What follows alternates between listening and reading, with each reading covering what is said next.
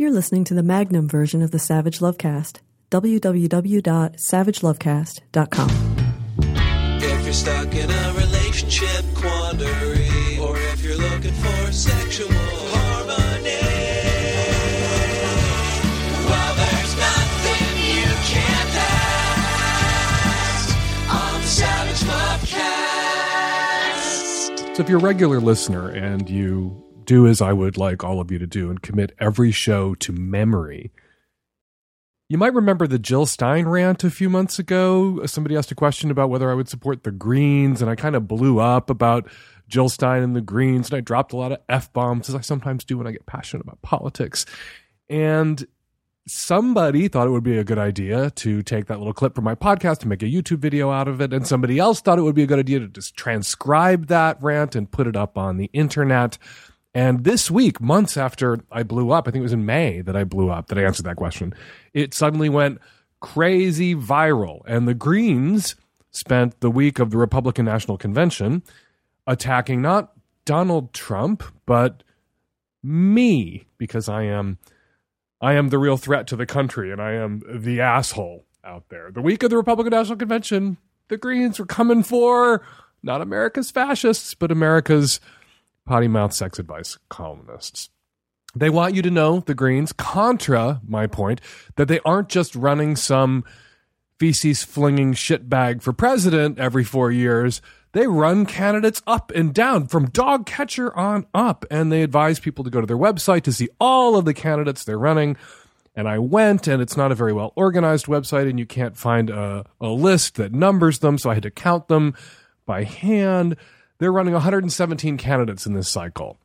So not hundreds, plural, as they claim, but hundred and change, singular. And 117, that's a, you know, up there in the extremely low triple digits. That's not nothing, but there are 520,000, more than a half a million elected offices in the United States, which means the Greens are running candidates in 0.02% of them. They have 100 ish elected officials across the United States if you count things like water boards and trash, recycling, advisory boards, and neighborhood councils, which that last one, neighborhood councils, no one really counts those. They have no members of Congress, no senators, not a single member of single state legislature anywhere in the United States, no governors, not a single mayor of a big city. And this showing, 117 candidates, these elected officials that they claim to have, isn't a word pathetic. And my point stands you don't make the leap from dominating the water board in Marin County, California to the presidency of the United States in a single cycle. You gotta build a party. The Greens are in this election cycle, and maybe they'll grow up and become a real political party one day, just like Pinocchio became a real boy one day. They're just fucking trolls, and I know I shouldn't feed them, but just a couple more minutes, please indulge me, because this tweet that I want to share with you came up in the context of how mean I am being to the Greens. Ovo tweeted, Dan, you're badgering, by your count, a small voter block, while some of your listeners slash readers don't bother to vote at all. Cajole these people to get off their rumps and vote. Because what I don't do here at the Savage Lovecast is devote a lot of time to importuning people to register and vote. Oppo claims he's a listener, but I have to wonder because, as someone else pointed out on Twitter, I talk about voting here on my sex podcast a whole lot more than I talk about fisting. In my defense, voting is something all adults can and should do. It's relatively easy and always a painless process. Fisting, on the other hand, only appeals to a small number of adults, not all of them gay men. Vaginal fisting is a thing. Google it, but Google it at work just to be safe. You don't want to ruin your home computer. And it's messy fisting as opposed to voting. Voting, really simple, clean. You just need a pen here in Washington state to do it. And fisting as opposed to voting is messy, and I've been told it can involve pain when done incorrectly or done ineptly. Always be sure to remove that wedding ring, trim those fingernails, and take off your wristwatch. Why talk so much about voting on a sex and relationship advice podcast? Why not just stick to sex? Because we don't have that option if you're paying attention and you're doing a, a sex show. You don't have the option of ignoring politics or politicians because politicians and politics are all up in our sex all the time from trying to prevent the introduction of the HPV vaccine to trying to block women's reproductive choices to trying to prevent people who would like to marry a partner and person of the same sex from marrying that person or now with the GOP platform coming after marriage equality, staying married to the person they may have already married. You have the GOP and their platform declaring porn a public health crisis. You have them, the Republicans, going after Americans on where they pee and when they pee and whether they're allowed to pee, where other people are allowed to pee. Yeah, politics are all up in our sex and relationship and gender business, and we can't over here in sex and relationship and gender advice podcast land, just ignore them and hope they go away. We have to vote them out to make them go away. So a certain amount of my sex podcast is going to be devoted to the topic of voting.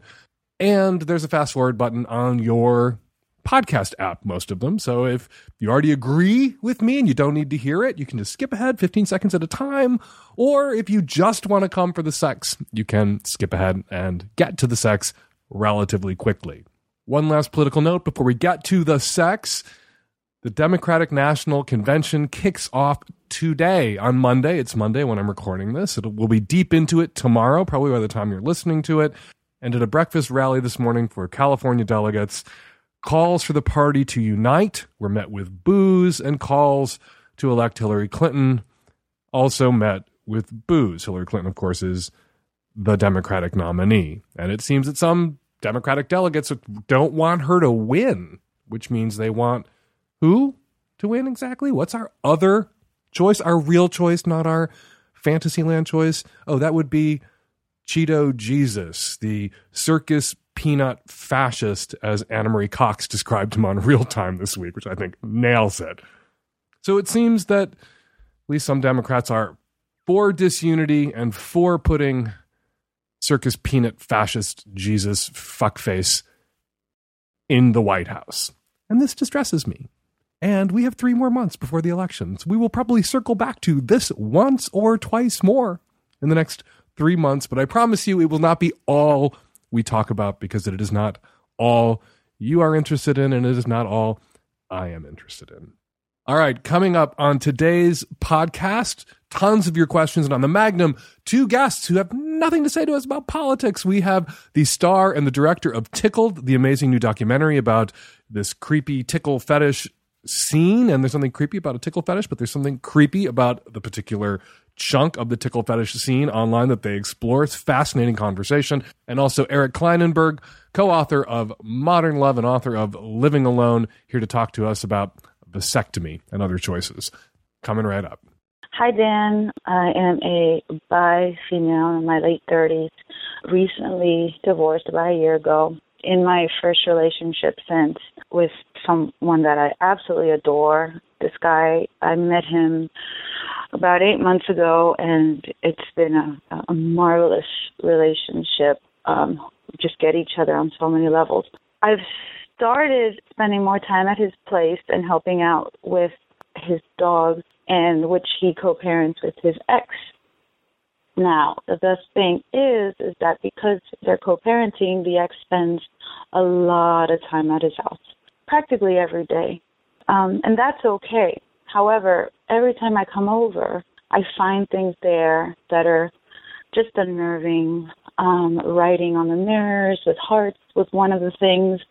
Um, the latest one was um, a box of love letters and intimate pictures uh, left on top of the kitchen counter. And um, every time I encounter these things, it just triggers a lot of anxiety. And I imagine, you know, their intimate life, and it's making me a little cuckoo. My question is Am I being unreasonable um, to get upset when I find all these um, leftovers in the household. Is this something that I should even address? I, I have actually met the ex and we get along pretty okay. It's just when I run into these, you know, things that are just carelessly left behind, um, tags from uh, Victoria's Secret, man, just things that are very unnerving. Is this something to address with either of them? or is it you know time to take a step back and um also maybe i'm just overreacting i i just get these really horrible reactions. You know, my heart starts beating. My heart's beating right now. My mouth gets dry, and um, maybe I have to do some work on myself. Okay, first things first. We don't parent our dogs. We own them and we take care of them, but it ain't parenting. Dogs are not children, and I say this as the reluctant parent of two dogs. Dogs ain't children, and children ain't dogs. You don't parent dogs, you own them, and you look after them, and you take care of them, and you pick their shit up off the ground. If dogs were children, we would have them institutionalized. But because they're dogs, hairy and smelly, never get any smarter, and you have to pick their shit up off the ground forever, we love them. I don't understand the dog thing, even as I own two dogs. All right, that out of the way off my chest. I want to know where your boyfriend is on this, on the behavior of his ex, because it's creepy and inappropriate, and it is obviously meant to antagonize you. If he has no interest in getting back together with her, if he thinks this is kind of pathetic and ridiculous, and he can't see that leaving all of this stuff strewn about his apartment or his house for his new girlfriend to find is his ex's way of successfully getting under his new girlfriend's skin and trying to come between him and his new girlfriend, and he doesn't take any steps to address this, that's a problem. You have two problems here. The ex is trying to antagonize you. And even if her mode of antagonizing, even if her strategy to antagonize you wasn't so effective, just the fact that she was attempting to antagonize you is itself antagonizing.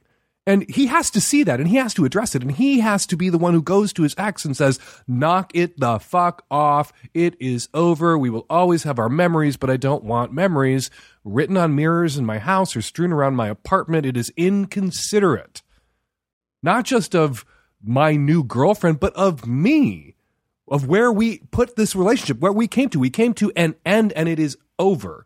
And you continuing to grieve it in this aggressive bunny boiler 40 year old pop culture reference way is a co parenting doggy deal breaker, and I will have those fucking dogs put down if that's the only way I can get you out of my life. Understood? Or I will drop them off at a vet, or I will adopt them out, or you can fucking take them. That's what he should be saying to her. And if he's not saying that to her, yeah, you might have a problem with him. Because if he's not saying that to her, if he's not shutting this down, then he's saying that the needs of his ex and her feelings come before your needs and your feelings. This isn't photos in a hallway framed on a wall. This isn't mementos in a sock drawer. This isn't something in a box in the attic. This is a campaign to be obnoxious, to antagonize the current girlfriend by his ex. And that's not okay. And if he allows that campaign to go on, he is complicit in it. He is saying this is okay with him. It is okay with him when someone that you have no relation with, that you're not connected to in any way yourself, goes out of her way in a living space that you share from time to time, goes out of her way to make you feel uncomfortable and unwanted and unsafe, and that doesn't fucking bother him, yeah, that should bother you. And I would, if I were you, pull the plug on this relationship and wish him a very happy future with his demented ex and their three fucking hairy, stupid, you got to pick their shit up off the ground forever children. Hey, Dan, I have a question for you. My partner and I are in an open relationship, and he sleeps with other women while I stay at home, which we have agreed on and works for us really well. The other night, uh, a couple approached me about having a threesome, and after discussion during and after sex, he consented to it. He said that as long as I wasn't penetrated by the other party, by the other party's dick, it was completely fine. I went, we were having so much fun, and I was penetrated with the guy's penis, which was awesome, but now I'm lying to my partner about it. I don't know what to do, and I feel really guilty, but at the same time, I feel like it's not a big deal. I need to know what to do here, Dan. Should I tell him, or should I just keep this to myself for a really long time?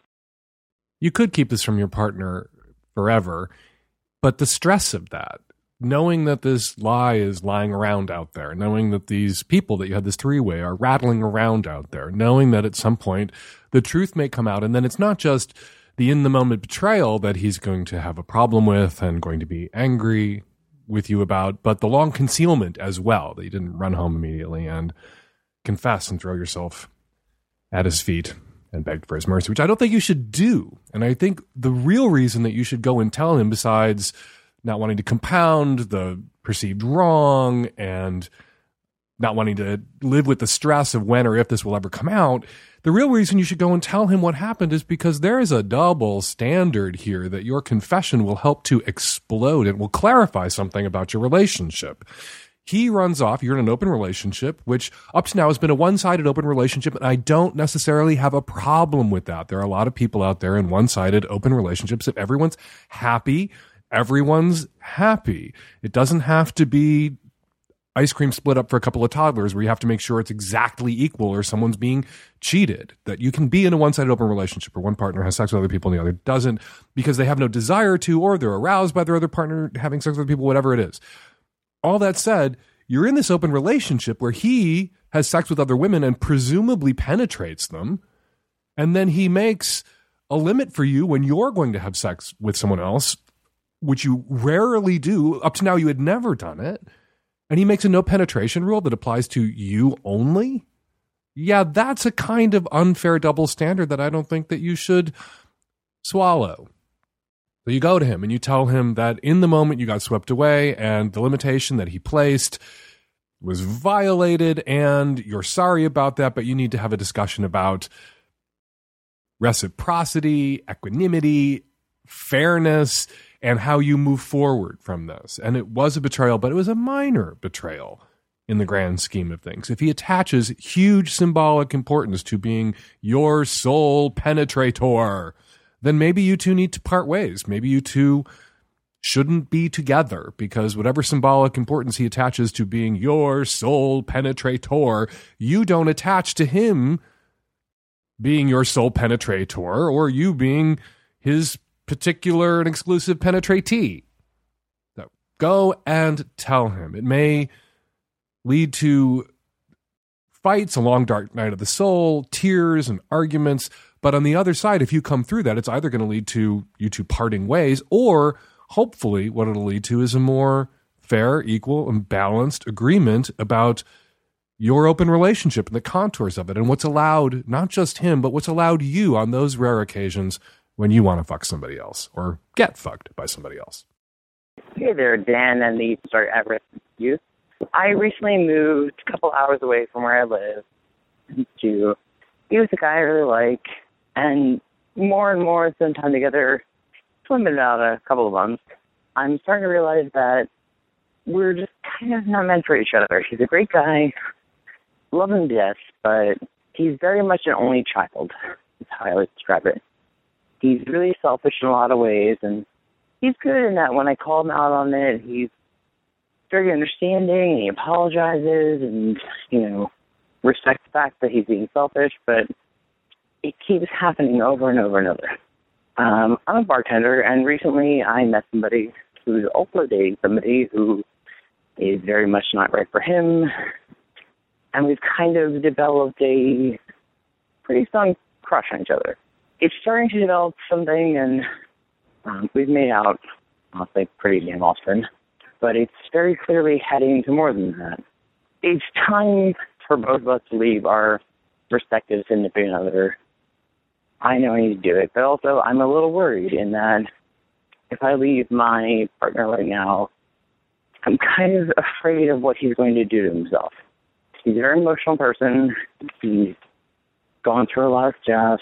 Um, his first real boyfriend, and he's done some self harm in the past. I'm afraid that if I do anything, it's gonna just happen all over again. And on one hand, I don't want it to happen. He's a good guy. He's not a bad person. He's, you know, what am I saying? On the other hand, I feel like I'm not responsible for his emotional problems and whatever happens as a result of this you know, it's not working out. Things are not good. I'm not happy. He's not happy. There's a line. This is a tough spot to be in because it's hard to tell people who are actually fragile and very emotional and likely to engage in acts of self harm, if you should leave them from people who just create a kind of emotionally fragile persona who play that up in order to control and manipulate people. Because here you are, you've only been with this guy for a couple of months. What you've learned during that discovery process, which is what we call early stages of dating, learning about each other, the discovery process, what you've learned is you're not right for each other. And now you can never, ever leave him. You have to spend the next 50 or 60 years with him, or he will kill the hostage, which is himself theoretically in a situation like that, you kind of just gotta do what's right for you. You gotta call the bluff. You have to not negotiate with hostage taking terrorists, even if the only person being taken hostage by the terrorist is the terrorist himself. Sorry, I shouldn't describe people who are fragile in this way as the terrorist, but you get my point. You have to call the bluff. You have to leave. The trick is, and you are indeed not responsible for his emotional problems. The trick is, and what you are responsible for, is to disengage from him in a way that is considerate and thoughtful and compassionate. That's what you owe him. You don't owe him the next 50 or 60 years of your life. You owe him some thoughtfulness and consideration. So you reach out to mutual friends. If you've gotten to know any of his mutual friends, you reach out to any family members that you know that he has the love and support of. You line up resources that may be available to him in your community. Are there support groups? Does he, through his employment, have access to mental health services? You give him the phone number for the National Suicide Prevention Lifeline, or you send him to suicidepreventionlifeline.org which also provides services for people who are thinking about or engaging in acts of self harm. And you lay that all out for him as you, no way to put a gloss on this, no way to make this sound nicer than it is, as you dump him, as you leave him. And if you do like him and you want to stay friends, you can put that on the table too. But it's really hard to stay friends with someone who then continues to be a highly emotional person who then attempts to punish you endlessly and manipulate you endlessly with their emotionality because it can be one way for someone that you want out of your life to endlessly keep you in their life without your consent in a strange way. So you have to look out for yourself, but as a human being who does, on some level and to some degree, care about this person. Dump him as compassionately and thoughtfully as possible, which, in a circumstance like this, means you have some advanced work to do. You have some homework to do. You have some prep to do before you disengage from him. Hi, Dan. I'm a mid 30s cisgender gay man uh, from a major East Coast city. My husband and I have been together for eight years, and over the past year or so, we've experimented with experimented with uh, opening up our relationship. This has been satisfying for each of us personally and has so far only strengthened our relationship. We've been with other guys while on vacation, but never at home. However, recently, we started to become friends with a really hot gay guy from the gym who we were both really interested in. We asked him if he wanted to get drinks together, and we did. We had a great time getting to know one another. Um, we are planning to get drinks again and wanted to ask him if he's interested in having a threesome. We were wondering about the best way to go about asking him we've been we've uh, the two of us has been having a debate whether it's best to have one of us ask him one on one or ask him together. If he's not interested, my husband is worried that it might be awkward for him if he has to respond to both of us together. I think we should just ask him together as a couple, since this is an invitation for a threesome and we're both equally interested. Is there an etiquette or protocol for this kind of thing? What's the best way to ask him? Together or one or one on one? This is our first time asking someone we really know if they're up for a threesome, and hope you have some advice. Thanks, Dan.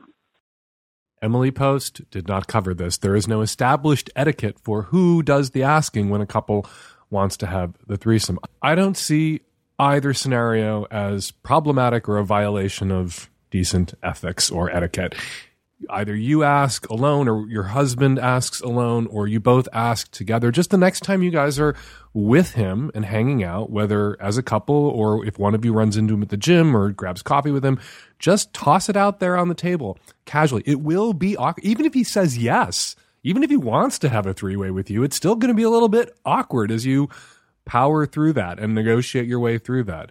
I have a hunch that some gay dude who met a couple at the gym who then went out to drinks with that couple twice, has it somewhere in his head that the couple may be grooming him for a threesome. I guess grooming isn't a word we should use usually. When grooming is used in a sexual context, it's kind of a gruesome sexual context.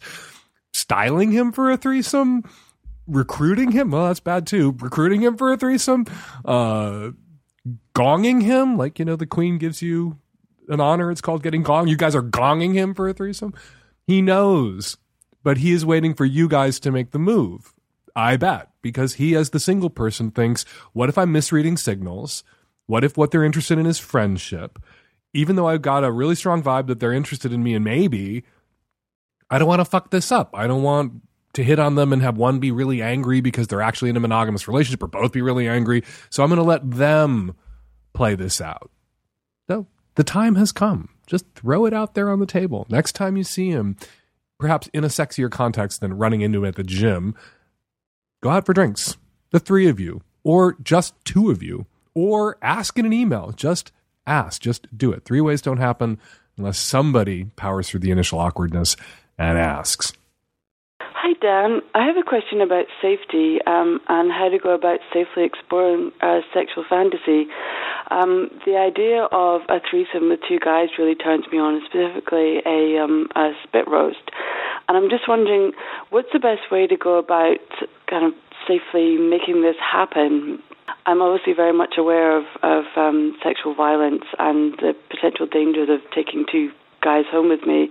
Do you have any tips for how how I could best go about making this happen in a in a safe way? There's all the advice that applies when you're meeting people and taking them home at one at a time to meet them in a public place first to get to know them a little bit. If you are meeting with people or a person specifically to fulfill a sexual fantasy, to really vet them, to require their real names, real phone numbers, contact information, so that if they do decide to kill you, they get to go to jail too. And that acts as a disincentive toward killing you or assaulting you in any way. For this particular fantasy, for wanting two guys at once, for the big spit roast, you might want to look into organized swinging scenes because they are, to a great extent, and when they're functioning well, they're kind of matriarchal. That guys can't come alone, and guys who make women feel uncomfortable are shown the door because if the women march out of the swingers club, it's over. So you can go to an organized swingers club or a sex party or an event and in some small way be reassured about the guys there, which is not to say that sexual assault has never happened or could never happen or eh, in a, that environment. Sexual assault, sexual violence can happen in any context, including a committed relationship with somebody that you know very, very well. Marital rape happens but you do have an added degree of assurance that there is a bar that had to be cleared for people to be in that room and stay in that room and remain in that room. Also, there will be in that room, presumably, other women that guys who may be expressing an interest in you have already hooked up with, and you will be able to turn to those women and ask for a reference. That's part of what an organized swinging scene provides to attendees and members is that kind of social control of being a known quantity for good or ill, and people being able to vouch for you or not vouch for you, as the case may be, and warn you off someone because they had a bad experience with that person, perhaps. But if the organized swinging scene isn't for you, personal ads, put it out there. Suggest that you'd like to meet a nice bi male couple. They're out there too to help you fulfill this fantasy. And then meet in public, get to know them a little bit. You are the prize. Kinky women, sexually adventurous women looking for this kind of thing, particularly. You can be very demanding. You can be very dictatorial about what they're going to have to do to earn your trust and make you feel comfortable enough to go through with this with them. Don't be shy, be assertive if you go that route. And if you say to someone or someone's, a couple of guys, these are the things that I need from you in order for me to feel safe doing this with you, and they balk or they argue with you or they attempt to manipulate you into letting go of those things, run. Not the guys that you should be doing this with, however hot they might be they have identified themselves in that moment as potentially unsafe and therefore disqualified. Hi, Dan and tech savvy at risk youth. I'm a 30 year old male living in San Francisco, and I wanted to call to see if you could help me with some indecisiveness regarding male birth control. Current situation that I'm in is that I don't want kids now or ever. I've confronted the potentiality of childbearing before when an ex girlfriend and I were in a C type triad with another man and she became pregnant. She ultimately decided to have an abortion that I supported and wanted. We weren't certain who the father was, but she thought that I was the less likely of the two. Whenever I've been dating, child rearing has been a disqualifying quality. Currently, I'm in a non monogamous relationship with an amazing 34 year old woman who's also emphatically doesn't want kids. Here's my issue I'm having a disconnect between my desires to be child free and my actions. I've taken the medical first steps, such as mandatory educational classes, etc., to have a vasectomy before I had the abortion with my ex girlfriend three years ago and again now, but I haven't gone through with signing the final papers to make it happen. I know I don't want children, but thoughts like, who's going to take care of me when I'm 90? With reversible vas deferens blockers such as Vasalgel potentially on the market in the near future, why destroy my optionality? These thoughts have held me back from having a vasectomy. And even if I had a complete switch in attitudes, which I don't think is likely at all, I think that I would rather adopt than breed. How can I make up my mind and come to terms with the finality of the decision of having a vasectomy? Joining me by phone to help field this question from upstate New York, joining me by phone, Eric Klinenberg is a professor of sociology at NYU and the best selling author of books including Modern Romance with Aziz Ansari and Going Solo The Extraordinary Rise and Surprising Appeal of Living Alone. Hey, Eric, thanks for jumping on the phone. Great to be here, Dan. Thanks. I thought of you when I heard this question, not so much about the vasectomy issue and pulling that trigger or emptying those chambers, however you want to describe that. But people living alone, many of them childless. One of this man's concerns in adulthood is who will take care of him. So you studied this issue extensively. Who is going to change all those adult diapers in the future of all those people who opted to live alone and live childlessly? So I think that's a great question. Um, you know, unfortunately, I don't think that's a question that anyone can comfortably answer, whether they are single or married at the moment, or uh, whether they're childless or uh, you know with lots of kids. Um, just because we live in a culture where there's there's so much mobility, um, both mobility in and out of relationships. Mm-hmm. Like being married today is by no means a guarantee that you're going to live with someone uh, in your later years, and also physical mobility. Americans move a lot. And so, you know, there are millions of older people today who have children that are thousands of miles from them, and they're not much help when it comes to changing those diapers. So, even if he has kids, that doesn't mean there's going to be someone there to help him in his dotage. Obviously, not not necessarily. I mean, l- let's be honest. The the the chance that you you're going to have uh, uh, family members around to help take care of you go up quite a lot if you have a large family. You can make that large family in any number of ways, uh, and one is to uh, have your own biological children uh, and be as kind to them as you possibly can be. Uh, in the hopes that they will be there to change your diapers or to pay someone to change your diapers when you're 90. exactly, uh, but but but you know, so, so I think it is it is fair to say that uh, you know the caller's concerns uh, are legitimate. Not having children definitely puts you at greater risk of not having uh, adults to take to help take care of you later on. But you know what? You, you know what? I, what I think is interesting and really telling about the way he frames this whole question is he's worried about the irreversibility of a vasectomy, but he also says that he only wants to, if he has children, to adopt. So really, the vasectomy is not germane at all, or his ability to crank out sperm cells successfully. Not germane at all. If if he wants to have kids at some point in the future, he can only picture himself adopting.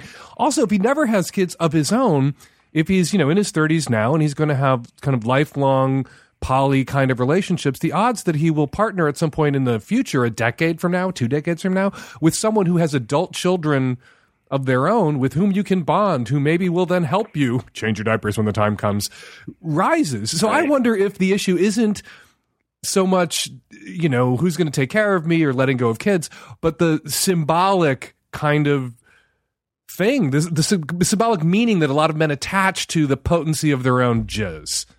boy, I think you've totally nailed it. Uh, I, I think that's I think that's right.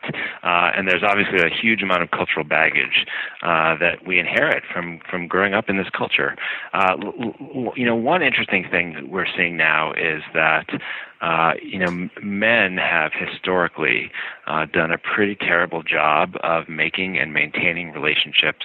Uh, you know, historically in straight couples, there was a kind of clear social division of labor uh, where women were doing a lot of that, especially in the family. Mm-hmm. Uh, and that meant when, when, when there was divorce, men had a much higher probability of getting isolated, uh, especially getting cut off from people in the family, the very people uh, they need they would need later in life.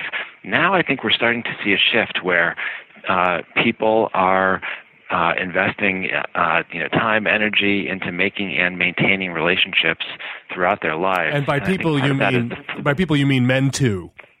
Not just women. I mean, men, men count in this one too. I think it, you know, especially men are, are, are waking up to this uh, because it makes the quality of their lives much better.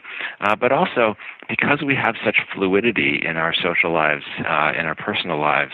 Uh, you know, we're, we're never really done making our families or making the support systems that sustain us. And so, look, I think you just made one great point, which is that a lot of people who raise children find that they somehow do enough damage in the course of that very intimate relationship that it's difficult to get to get care later in life, right? Like let, let's be honest about that. Whereas a lot of people who who make families later in their lives are able to start fresh and maybe be a little bit more uh, decent and humane. Um, I'm, not, I'm not making the case, you know, against uh, you know making and establishing close ties with family members throughout your life, you know, but there, we we have a lot of a lot of shots at this. But those aren't the only familial ties and blood relations or adoptive relations aren't the only ties that you can create that will sustain you in old age. But let's circle back to this vasectomy. Like the kids are irrelevant the vasectomy, and I, you know, I'm going to circle back to my point again. I think the caller, caller, I'm going to address you. I think your real issue is letting go of, you know, the shit that flies out of your dick when you have an orgasm, having this mystical power to create life, even if you don't want to create life. Like symbolically, it's less sexy to think I'm firing blanks than to think I'm firing this magic people potion. Mm. And I think you should wrestle with that. Maybe that's the issue with the vasectomy. And everything Eric said it should be very reassuring about your ability to create the kind of ties in adulthood to sustain you with or without children, and that children, yours or adoptive, are not necessarily any guarantee that you'll be cared for. To separate those issues. And I think you'll. I'm with you, and and and I actually think the answer is maybe not to have a vasectomy, just to have anal sex exclusively from now on, so as not to make any babies. I, I love it. Uh, there's there are very few questions that can't be answered that way. it's totally worked for me and Terry. We have no unplanned children. Look, I mean, I, I think that's great. I, you know, the other thing I would say, uh, Gina, just kind of circling back again to um, the work I did on going solo, is that because we now live in a world where you know, there are just millions of people who are living alone and aging alone. We're also all scrambling to come up with new ways to take care of each other uh, at all points in our lives. And, you know, one of the most fascinating things I saw as I traveled around the world for that book are these communities that are being built by, you know, older, more mature people uh, who are recognizing how much we need each other uh, you know, not just when we're we're young and want to go out and be social, but also when we're older and have you know all sorts of problems that um, that we can solve better collectively than we can on our own. So, you know, this book I wrote about going solo is actually a, a book about how we can treat each other by by being better connected. And so I think what you know one happy piece of news to report outside of the uh, zone of, of, of vasectomies and anal sex uh, is that you know we are coming up with ways to uh, to be decent and good and to provide for one another. Uh, and you know maybe having children is not the only way to get through life these days. It's a terrific book, Going Solo, which again, paradoxically, as you just pointed out, Eric, is really kind of about connection and not about isolation. Pick it up and read it. Also read Eric Klinenberg's book that he wrote with Aziz Ansari, Modern Romance. Thank you so much, Eric. Always such a pleasure talking to you. Thanks. You too, Dan. Take care. Hi, Dan. I've been in a polyamorous relationship for about a year. On and off, we've been exclusive uh, with the woman I've been seeing. She is married, and um, her husband and I are good friends. Um, recently, I found out that she had not been completely truthful with another relationship she was pursuing with another couple. And also recently, she flew with them to the West Coast and was adamant that uh, they were just friends. And when she got out there to their home there, um, she confessed that they were all pursuing a relationship together. I had asked her several times if there was more than just friendship, and she denied uh, every time. And this this happened, you know, a couple times. I, I asked her, uh, so I'm I'm not sure where to go from here. I'm kind of at uh, you know a crossroads because I'm trying to have compersion, uh, but I feel like she violated my trust to spare her feelings. She says that she feels like I'm not poly, but I think that she did she didn't tell me about this to spare, like I said, her feelings and not mine, uh, so that she could validate her actions. Uh, I'm I'm interested to see if you uh, want to talk more about it. Compersion, let's define that for people who may not be familiar with the term, is an empathetic state of happiness and joy experienced when another individual experiences happiness. In the context of polyamorous relationships, it is used to describe when a person experiences positive feelings when their lover is enjoying another relationship. Sounds like you're quite capable of compersion, which is a terrible word. I don't know why that word gets under my skin the way it does. And I'm a neologism machine myself, so it's not like I don't think people can invent words or create new words. They should. I do. There's something about compersion that doesn't roll off the tongue, nor does its synonym frubble exactly roll off the tongue. But anyway, it sounds like you're capable of compersion. What it doesn't sound like you're down with is being lied to and your poly girlfriend is apparently attempting to poly shame you by telling you you're failing at poly because you're not down with lies. And you need to draw a very clear line between her being with other people and her lying to you about the other people that she's with. Lies aren't okay. Polyamorous relationships, having multiple partners, really requires for that to go, and this is true of one at a time relationships too, for that to work, people have to be pretty straightforward, pretty honest, good at communicating. And for someone's comfort, particularly in an open relationship, there needs to be a degree of transparency for someone else to feel emotionally and physically safe. She isn't being transparent. You consequently don't feel emotionally safe with her. And I think that you should end this relationship because she's lying. Maybe she's a habitual liar. We don't know. I'm not going to call her a liar. Everybody lies from time to time. She lied. But then, instead of apologizing for the lie or putting it in context or explaining and, and making amends and trying to do better, she scolded you. It wasn't that she had failed, but you had failed. Because she lied, you did something wrong. You were compersion deficient in some way. And that was the problem. And that's blame shifting and that's bullshit. And that is a very good reason to end a relationship with someone. You don't want to be with a blame shifting bullshitter. Hi, Dan and the tech savvy at risk youth. I am a 30 something cisgendered female, and this past weekend I was at my fiance's sister's wedding. I am just getting to know the extended family and was talking to various members throughout the night. One of the young cousins, an 18 year old girl, has started to become more comfortable around me and knows I'm a social worker by profession. At one point, I overheard a conversation between her and her 21 year old male cousin. She was telling him about abuse she endures from her boyfriend, about how he has pushed her and choked her, and as she was talking about it, she just proceeded to laugh it off. These didn't sound like kinks, they sounded like acts of violence. And what concerns me is that nobody has had a conversation with her about safety boundaries, and how to identify when you're uncomfortable. The male cousin was telling her, That's not okay, that's not normal, that shouldn't happen, but she still laughed through it. I feel stuck because I want someone to have a good conversation with her, and I don't know her well enough to be that person. Not to mention, I wasn't a part of the conversation, it was just something I overheard. I told my fiance about it, but I'm hesitant to tell anyone else in the family because she is technically an adult and it's really not my business. Now, days have passed.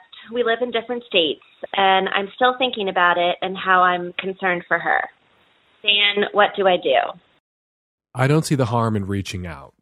Send this young woman an email, tell her that you overheard what she was saying and you're new to the family, you want to be uh, available to people in the family, that you're a counselor. If she ever wants to talk about her relationship with you, that you're there for her and you think she's a swell young woman and you'd like her to see you as an aunt and a resource and someone that she can turn to because pushing and shoving and choking perhaps in some relationships can be appropriate or playful and some people are into choking and that can be sexy although it is very dangerous and so you don't think necessarily that that's proof that she's being abused, but it was concerning. And it raised some red flags for you. And if that's ever something she wants to talk with you about, you're there for her. And then if you don't hear back from her, you've done what enough. You've done what you can reasonably do in that circumstance, and you can move on with a clear conscience.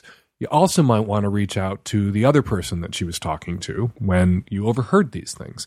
Is it worse than she let on? Was she putting on a brave face because she was at a social event and didn't want to go to pieces? Was there more to this story?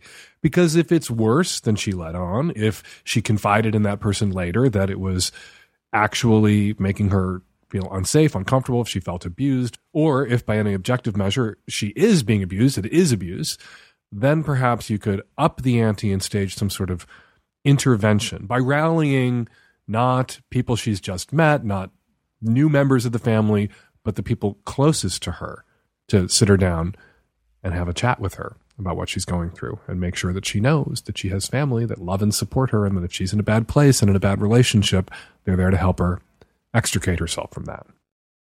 We're going to take a quick break from the calls to talk about a new documentary that it's in our wheelhouse because it touches on fetish films, porn, uh, a certain specific subgenre.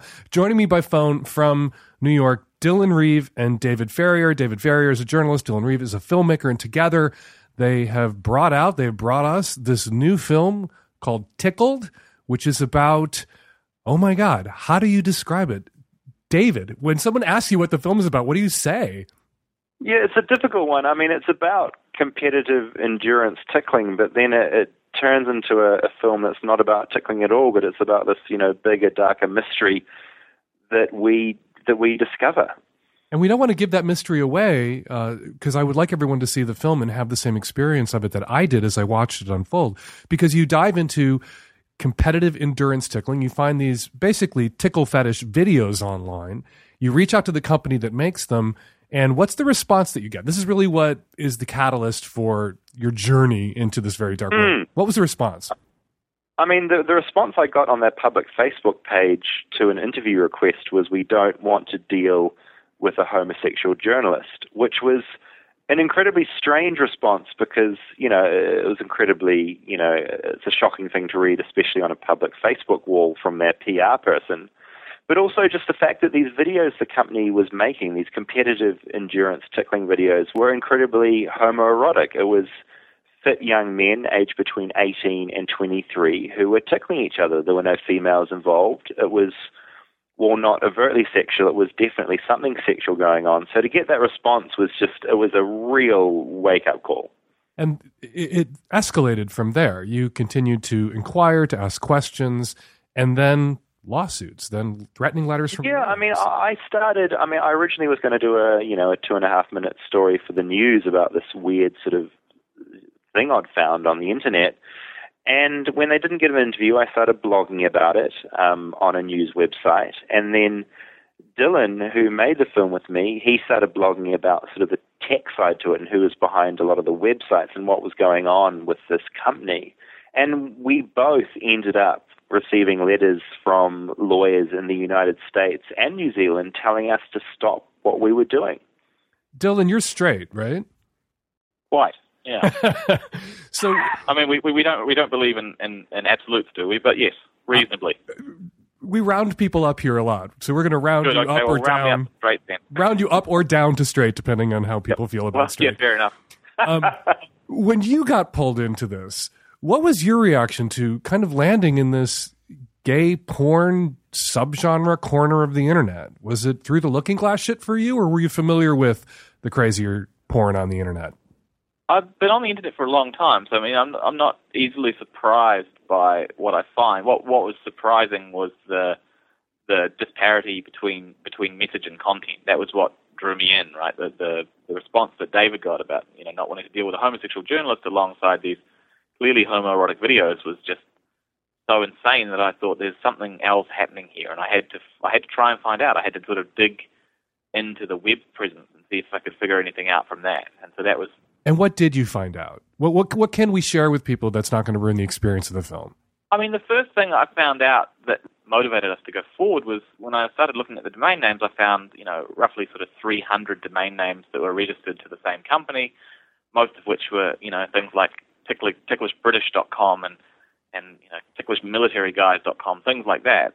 Um, but a good number of them, say somewhere 50, 60, something like that, were, were clearly uh, like first name, last name.com. You know, they were, they were people's names. And then, you know, digging into those, the ones that I could still find, the ones that were online or that I could find an archived version of, they were these these strange smear sort of attack sites, um, posting these people's tickling videos and and disparaging them as being as being um, gay tickle perverts and posting their their home phone numbers and their email addresses and Facebook contacts and and all sorts of things. Ruining Um, it was- people, revenge porn version. Yeah, yeah, exactly. It was like revenge porn, although it wasn't porn; it was just tickling. Um, but it was strange, and this bullying and harassment just didn't fit well with us. And so I think it was that you know that was one of the big motivations for, for going deeper was that we wanted to, to get in, get behind this and and sort of give these people some sort of defense, I suppose, or fight back against it. And it was bullying and harassment of performers, people who'd been in the videos who'd run afoul of the company or the owner of the company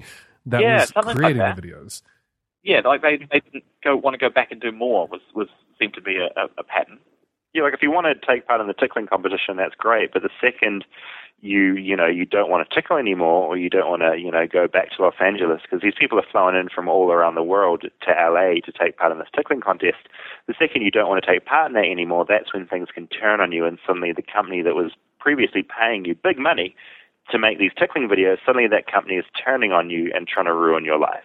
There are tickling videos in your film. You show some of these videos, and people's faces aren't blurred out. Did you guys create some of your own tickling videos to use in the film, or are these actual videos from this company creating these? No, it, all the tickling videos, except for there's a there's a little bit that we go when we we go and, and visit a, a, a, a good tickler, shall we call them. Um, aside from that bit, everything everything is, is real tickling videos that we found on the internet or thereabouts. Was there any concern about the, film actually outing people or getting performers in trouble? A little bit, but not so much in the fact that the film comes with context. Mm-hmm. So no one can watch the film and see those videos and not understand the context in which they existed. Um, and also, we're not identifying, you know, that we're not naming anyone um, or anything like that. So, I mean, we hope that certainly no one will come away with, with a lesser impression of the of the people who honestly took up an interesting opportunity on the internet that was portrayed as something a little bit different to what it really was. It, it's true. The context is exonerating. These are people who are wanting a little bit of money, having a little bit of fun, not doing anything in their minds overtly sexual. They're just getting tickled.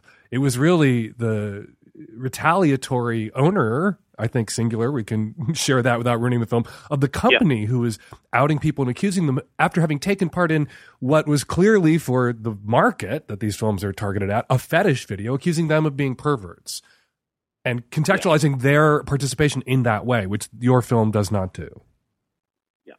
So one of the details I think that we can share without ruining the film is you guys are being sued like crazy, and at every step. They threatened lawsuits when you first inquired, David, about wanting to write something or, or do do a piece that was just simple and uh, cheerful, I think, and kind of you know fun and sex positive about their company, about their videos, threatening you with lawsuits out of the gate, and you're still being threatened with lawsuits now that the film is done and out. Isn't that right?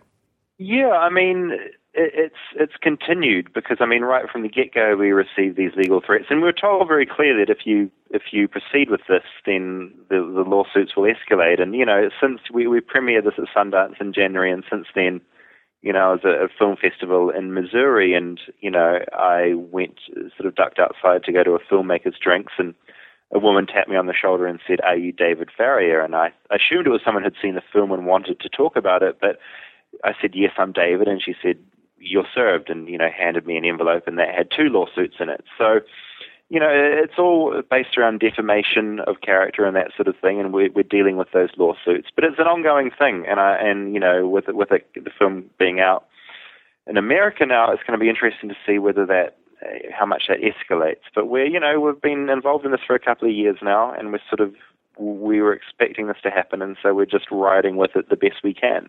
Zooming out for a second, there was an, an, there was something that you guys included in the film, and I wanted to hear about your thought process behind it because I thought it was really terrific and a, a grace move on your parts. You go to and profile and visit with and uh, film uh, a session uh, with a tickle fetish porn producer who's not a monster, who isn't terrorizing anyone, who isn't, you know, taking revenge on models who don't want to work with him anymore.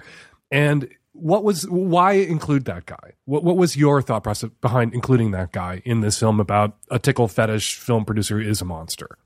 I think the the the thought behind it is that you know Dylan and I both the last thing we wanted to do was to demonize the world of tickling in any way because, you know, we'd, we'd talked to, to a lot of the people on various tickling forums and been incredibly helpful in sort of opening up this world for us. And we didn't want people to leave this film thinking that everyone involved in tickling is some kind of a, a, monster, you know. So or everyone involved in porn is some kind of a monster. In yeah. porn, ex- exactly. And we didn't want to fall into those traps, which are I think very easy traps that a lot of people fall into. And so we met this man who's an out and proud gay man, and he loves tickling, and we wanted to celebrate that and show how.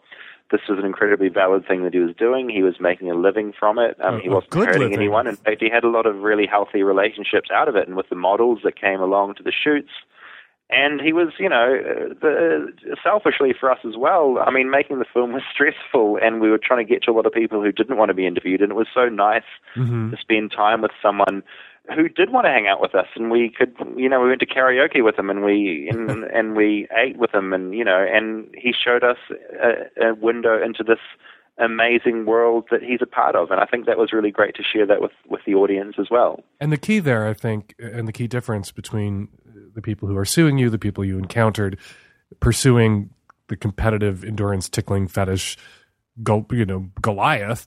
The difference between him and this guy that you spent time with and did karaoke with is out proud gay man. Well, and and also, I mean, just just comfortable with who he is, regardless right. of, of anything else. He's just he's clearly comfortable with who he is, and that means he can live his life, um, you know, openly and happily. That's great. And he's not tortured by shame and doesn't then turn around and attempt to torture other people. Exactly. Like, and I think there's a message in the film as well, and I hope that's what people take away is that, you know, just as long as you're not hurting anyone, anyone else, just like let people be themselves, and, you know, the world would be, it's a very simple message, and it seems really obvious, but, you know, just let people be themselves, and, and, and, and you should be able to be proud and happy with who you are as well. Where do you hope this goes? These lawsuits, uh, what do you hope happens to this particular company? Um, it, will it be enough if just people hear uh, uh, enough people hear enough young men hear about this film, or now if they Google this company or Google competitive endurance tickling, they may think twice about working with this particular company lest they be victimized? Is that your is that your goal? I mean, that, that was the gist of it when we started out. So it was to, it was to try and take the teeth out of the bullying side of things, right? So you know, if they want to keep making tickling videos and they can do it without being um, horrible to people, without bullying and harassing them, then that's fine. But as long as the bullying and harassing stops, then it's a win, I think.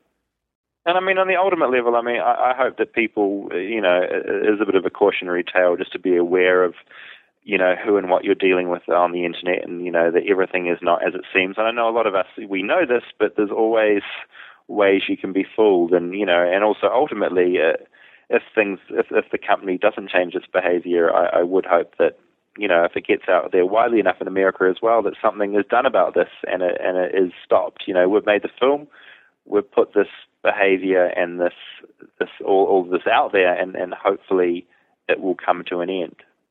I hope so too. And just in our brief conversation about it, it'll blow your mind, listeners, when you see this movie, because we haven't really touched on how sinister this is, how widespread it is, how far these tentacles go, the damage done to to innocent people by this particular company. It's a fascinating film. Uh, Dylan Reeve, David Farrier, thank you so much for jumping on the phone today. Go to tickledmovie.com for more information and to find out uh, when you can see Tickled the movie and when it comes to a film festival or hopefully soon a theater or web streaming service near you. Thank you so much, you guys, for jumping on the phone. Really appreciate it. Fascinating film. Thank you so much for your time. I really appreciate it. Hi, Dan. Um, I have a question about my upcoming wedding um, in about three months. My fiance and I have been together for six years, and we have decided to finally get married. The problem is coming down to his family. Um, his parents are extremely conservative and extremely religious, and it's been something that my fiance and I have struggled to accept about them because we do not share their views in any way.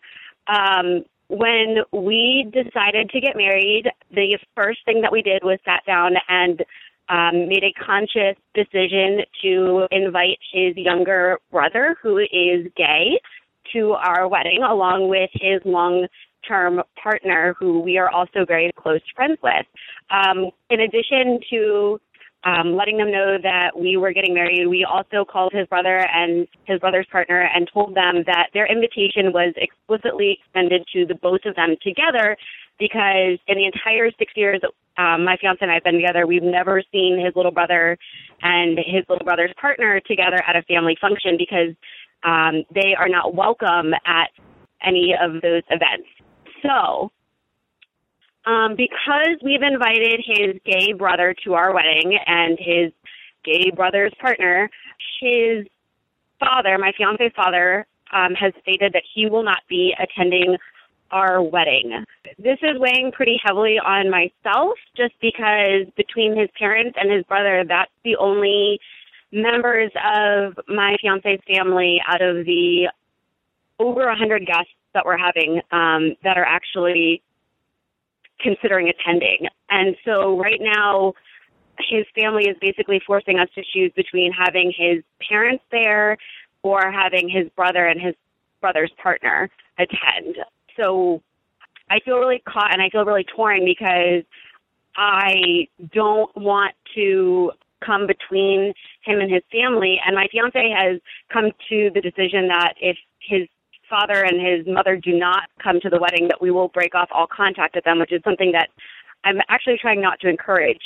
Um, is there any way that we can get his parents to understand that we just want everybody to come together and, and celebrate love on both sides, or is this something that I should just let my fiance handle on his own and potentially cut um, his parents out of his life? What you do in cases like this, and I know this from reading Emily Yoffe, Dowager Dear Prudence, Mallory Ortberg, now Dear Prudence, doing an awesome job. But Emily answered a lot of questions like this, where somebody in the family was refusing to come to the wedding if somebody else was invited. And her standard go to response in all cases was to say to the person threatening not to come, to say to the blackmailer, you will be missed. You are invited. If you're not coming, you will be missed. Except in this case, I kind of think that that would be a lie because I don't think bigot, shitty mom and dad are going to be missed. I think actually them showing up will be stressful and horrible. And I think you should listen to your fucking fiance who is telling you through his actions, not that he's willing to perhaps break with his parents. Maybe he's anxious to break with his shitty, bigoted parents. Maybe he wants to choose his brother and his brother's husband or partner over his shitty, bigoted, controlling, tantrum throwing parents. And finally, there is a casus belli that's going to allow him to do that and to demonstrate to his brother that he sees a future with him and that relationship and not so much a future with his bigoted, shitty parents. And really, folks, when it, parents try to force you to choose between them and siblings, and the parents are clearly and obviously in the wrong, choose your siblings. Your parents will die. Your parents are your past. Right? That's who they represent. That's what they are, and you should honor them and have a good and decent relationship with them. But your siblings are your present. They're they're the future, of the people you walk through life with. And you should, if a parent is being shitty and forcing you to pick between them and a sib, pick the sib. And this choice of the brother and his gay lover, partner, husband, whatever the fuck he is, is long overdue. Back off. Butt the fuck out. Th- these are your husband to be's family relationships to manage. And yes, it would be nice if everybody could be there and everybody could get along, but these tantrum throwing bigoted shitbags have made it clear that they can't be there and they can't get along. Not only that, they want to control your guest list and they want to continue to emotionally and spiritually abuse their gay son in this vicious way that you would even for a moment hesitate to tell them to go fuck themselves. I find not shocking. I find sad. And I'm sure if you thought about it for just another minute before you called, you would have come to the realization that when you're put in a situation where you have to pick the bigot or pick the person the bigot is abusing, you pick the person who is being abused. You stand with them, with your future brothers in law, both of them. Your future father in law thinks he's forcing you to choose between him and his gay brother, your, your fiance's gay brother. There is no choice here at all. This is such an obvious choice that it's really not a choice, not anything you have to stress about or hem and haw about. Pick the brother, the brother's partner. Tell crazy dad to go fuck himself. Hi, Dan. I'm a 29 year old straight cis female in New York City. I'm calling because I have some information that I have been given, and I'm hoping you can sort of spin some Dan Savage wisdom to help me feel better about the fact that I can't unknow what I now know. This past weekend, over Fourth of July, my boyfriend, whom I love very deeply and who I have great, great sex with, asked my parents for their blessing to propose to me, and they granted it. It was a really lovely moment. We toasted. We had excited conversations about when we could introduce our parents to each other, and et cetera, et cetera. It was really great. Later that night, my mother told me that my dad's response had been really heartwarming and sweet, and she sort of quoted him to me, and she said that he he said, "May you remember that you're always partners, best friends, and lovers." I don't remember the exact wording of the next part, but he effectively said partners and best friends are the most important because they're the enduring parts, and the role of lover often will fade. It sounded sort of sweet, I think well intentioned and fatherly, but it kind of dredged up something that I found out a few years ago, and here's the problem. My mother struggles with alcoholism. For years, she's self medicated her anxiety and depression with wine, and there have been lots of years of secrets, lies, triangulation, and anger. And then during uh, one very heated fight, I was sort of insisting that I knew she had been drinking, and she said she hadn't. And then she eventually lost her temper and said, "Maybe you would have a little sympathy if if you were in a sexless marriage, you would drink too." So, you know, we immediately both went silent. I now know that my parents don't have sex anymore, not something I really want to think about or want to know either way. Um, and I don't remember what happened next exactly, but since then we've buried the fight deep down and don't ever acknowledge the fact that I know this. In the immediate aftermath, my mother apologized and hu- was humiliated and referred to the incident as her rock bottom, saying she would never have had the bad judgment to disclose this private and painful information to me if she hadn't been drinking. And since then, we haven't talked about it. Basically, I, I don't want to discuss it with my parents. I don't. It's none of my business. What they do in their bedroom is what they do in their bedroom. But it it breaks my heart for my mom and and for my dad. Uh, and I know it's common. I don't think they'll get a divorce. I know they love each other and they love their life together. And how how they have chosen to deal with this is their business. But all the same, it breaks my heart and it frankly kind of freaks me out given my sort of newly engaged status and thinking about my future with my partner. Not really sure what I'm asking, Dan, but I am hoping you can sort of spin some wisdom, like I said, and just maybe make me feel better. Is this as common as it sounds like it might be, given some of the callers I've heard on your show? Is it um, is this sort of like is everyone doomed for sexless marriages after 30 years? I don't know. I just I feel really sad and and I'm just thinking about it because my dad kind of brought it up and I don't know.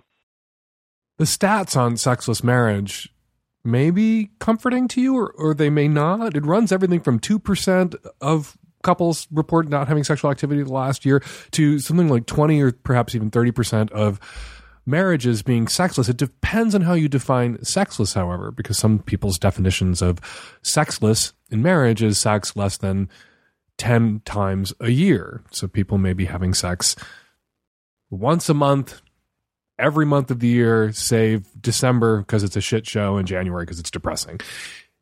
There are people who've been together 30 years who their marriages are about so much else. They're about intimacy, they're about comfort, they're about familiarity, they're about kids, they're about status and position. And sex is much less important to them 30 years in. And a sexless marriage is only a problem if, whether you're talking about no sex or sex most months of the year, save two, is only a problem if it makes one or the other, both of the people in that marriage miserable. There are people in long term companionate relatively sexless marriages or absolutely sexless marriages who are perfectly content. And they get swept up in these stats of sexless marriage. Even if it's not a problem, they're not unhappy. So, but they get thrown out there as an example of broken marriages or the kind of marriage that you fear. And not everybody in a sexless marriage is unhappy. And a lot of people in sexless marriages who are content had very sexy marriages at the start, but they've moved out of the sex and they're not miserable, unlike your mother. If somebody confesses to being miserable in their sexless marriage when drunk in vino veritas, that's not a sexless marriage working for both partners. So that would be a problematic sexless marriage. Sex is important to you. Desire over time decreases. What we know now about female sexual desire is really upending what a lot of people assumed about female sexual desire. Female sexual desire for a long term partner craters after a few years. Male sexual desire decreases on a much slower slope. Female sexual desire, as Esther Perel, author of Mating in Captivity, points out, goes off a cliff. And so, knowing that, how do you guys control for it? If sex is very important, in your life, if sex is really important to your connection, and you know sexless marriages happen, sometimes even to the sexiest of couples, and you know that you would be unhappy if it happened to you, and knowing that desire is something that has to be goosed and maintained in a long term relationship, what are your strategies? How are you going to do that? How are you going to communicate about it? How are you going to make sure that the sex is still good and if not central and it will not be central over the long term if not central at least prominent and important and happening. How are you going to make that happen for yourselves? Have that conversation and put it out there that if the sex disappears and one or the other of you are not happy about that an accommodation will have to be made. Whether that's outside sexual partners whether that's polyamory whether that's a trip to the Jack Shack for him or a trip to Puerto Vallarta with your personal trainer for you, whatever it is, an accommodation will be made that you will not live without sex and you do not expect him to live without sex. So If the sex falls apart in the relationship, but you want to preserve the relationship, you will find a way to make room for sex in your relationship. Hopefully, if you want to be monogamous, and preferably if you want to be monogamous with each other. But failing that, perhaps there will be an accommodation in the future that allows sex to continue to happen for you or for him, even if it's not happening for you with him.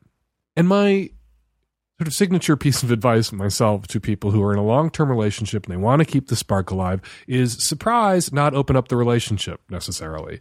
It's to think back to the start of the relationship and what was so exciting about sex then and what was exciting early in the relationship was that you didn't know each other well, that you were mysteries to each other to some extent, that you were engaged in that discovery process, which isn't just about learning about your partner's emotional traits or their what they bring to the relationship in other areas, but learning about them sexually, learning about their bodies. And often early, there are hurdles you have to clear before you can do it you have to find a place to do it. You have to find a time to do it. You have there's this dance that you're engaged in, and initially it does feel a bit like a bungee jump. The first time you go to bed with somebody, the first couple of dozen or hundred times you go to bed with somebody, it's kind of magic because you are taking a risk, and so you can't recreate what's unknowable about each other. You can't take yourselves back to a time when you were each a risky mystery and you were engaged in that discovery process around sex with each other. But you can't artificially create hurdles and artificially create new risks to take the place of those ones that through time and familiarity and intimacy and comfort and getting to know each other and living together have dissipated. So, this is always my example. It's been a while since you two have had sex. You've been married for 15 years. You have a kid. You're a little busy. And you go to each other and you agree, this week we're going to have sex three times, but not in our house, not in our bed. And you have to figure out the time and the place and surprise me. Next time we do this, I will figure out the time and place and surprise you. And then you're going to tiptoe through your day knowing that if your partner should come around the corner in your office, where your partner usually doesn't visit you, never comes to your office, that means, oh my God, I'm going to get fucked at work today surprise and you have to find a place in this building to fuck and it's going to be risky and exciting and naughty and bad and dangerous and all of those things are going to make sex with this person who is familiar and comfortable interesting again because you have to jump over these hurdles to have to step outside your comfort zones which is what you were doing at the beginning of the relationship the first time you went to bed with somebody, the first time you go to bed with somebody, you are stepping outside your comfort zone because you're inviting somebody else into your physical zone. And that's invigorating, it's risky, gets the blood pumping, because you're bridging this gap, this chasm. And you can engineer that in a long term relationship, that feeling of that leap, that bungee jump, bridging that chasm, taking that risk. You can create that if you both are invested in creating that and if you both are invested in sustaining your long term sexual connection. And you don't have to be non monogamous to do that. Hi, uh, I am uh, calling for uh, in response to the, the British woman who called in, um, who's a survivor of sexual assault in uh, uh episode 508. Um, I, uh, I'm an educator with a company that does sexual assault prevention training for the military and for civilians uh, and college campuses and that kind of thing. And um, I just wanted to call in and and say that my heart goes out to you. Um, I'm so sorry that that happened to you. That never should have. You know, and then I I might have a couple a little bit of information that, that you might find useful. You know, um, there's a study by a guy named Dr. David Lisak who polled about 2,000 men on a community college campus um, with an average age of 26. Um, at the time of the poll, uh, you know, uh, it, it, was a sexual uh, health survey with a couple questions disguised um, that basically, if you said yes to, to those questions, would unwittingly admit to have raped uh, to having raped someone. The numbers are from that that four to seven percent of men at the time of survey uh, had admitted to raping someone, uh, which is horrible. But it also means that 93% of men on the outside of, of the at the worst case scenario, you know, never had and, and uh, presumably never would. So the vast majority of men the vast majority of people think this is abhorrent and would never do it, which might help getting you know help with the fear of getting out there a little bit, and I hope that it does. Uh, the bad news is is that uh, the vast majority of rapists tend to be serial rapists, right? Um, 70% are responsible for around six rapes apiece. That said, um, your decision to come forward and talk to the cops, I don't mean to go against Dan, but is entirely yours. Like you've had enough choices taken away from you at this point. You know, all the choices from here on out are yours, right? Um, I know how the law works over in Britain. Uh, I do know that even if there's not enough evidence to convict, um, uh, a pattern or history of several reports um, can often be enough over here in the States. Um, so if you feel like that's something you want to do and feel comfortable doing, you know, there there are reasons to do it even if you know, uh, it's not going to immediately, you know, convict this guy right away. But anyway, uh, you know, I I just want to close by saying like I'm I'm so sorry again that this this happened to you, and you know you probably don't need to hear it gets better from a cis white straight guy in America. So I'll say instead I'm going to borrow from a Brit and say if you're going through hell, keep going. That's uh, I think that's Winston, Winston Churchill. You know, seek out a support group. A supportive environment can really reduce the amount of time it takes to recover from something like this. Um, but but yeah, um, again, take care of yourself. And and and I'm so sorry that that happened to you. Hey Dan, this message is for the woman who called in on your last show who was sexually assaulted by a friend of hers. Having been in her almost exact situation three separate times in my life. My advice to her is to forgive herself because there's nothing to forgive herself for. And to understand that she didn't make the wrong choice in having him as a friend. He made the wrong choice in deciding that her body belonged to him while she was asleep. And that trusting people is still something that she gets to choose to do. He didn't take that from her he he took something else. I've lost friendships um, with men who I thought were some of my best. because I had the audacity to fall asleep with them nearby.